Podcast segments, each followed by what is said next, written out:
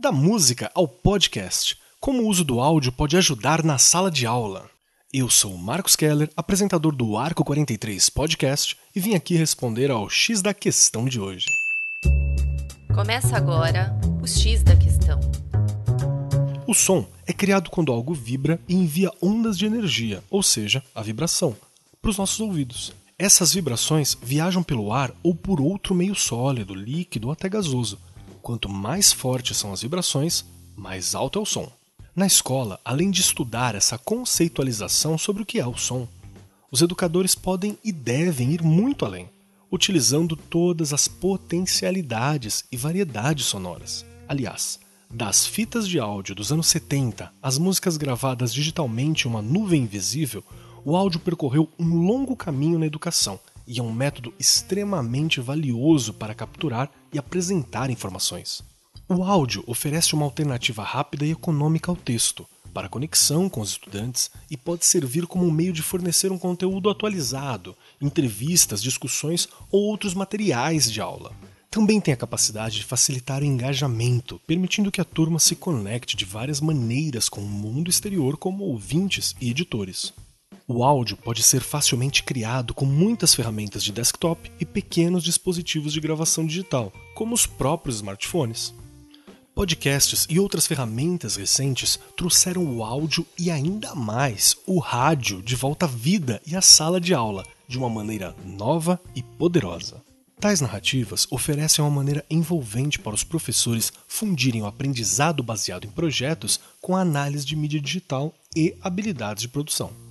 O grande diferencial do uso atual do som na sala de aula é que o podcast revive o rádio não como recurso de informação passivo, mas sim como recurso de criação.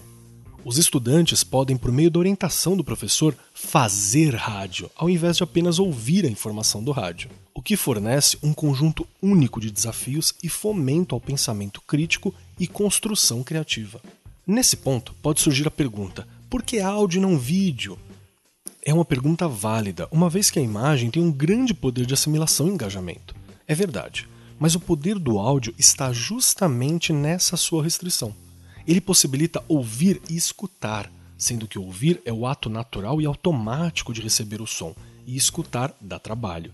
Exige concentração, é uma atividade crítica e um processo de decodificação, semelhante ao de uma leitura atenta. Em outras palavras, fazer áudio, rádio, podcast, música, seja qual for o meio transmissor, engloba os métodos rigorosos necessários para envolver efetivamente e ativamente os estudantes no pensamento.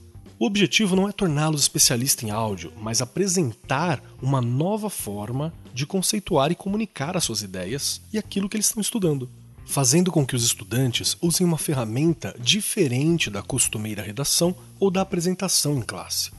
Os jovens, assim, tendem a ser mais engajados e reflexivos sobre a pesquisa e o processo criativo.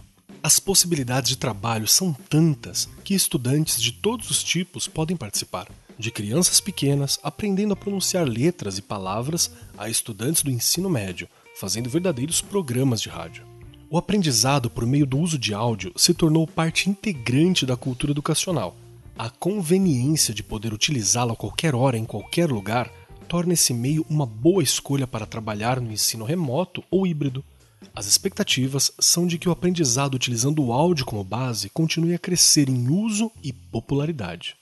Os podcasts estão aí provando a eficiência e o poder dessa mídia. Eu sou Marcos Keller e esse foi o X da Questão, as pílulas quinzenais do Arco 43 Podcast.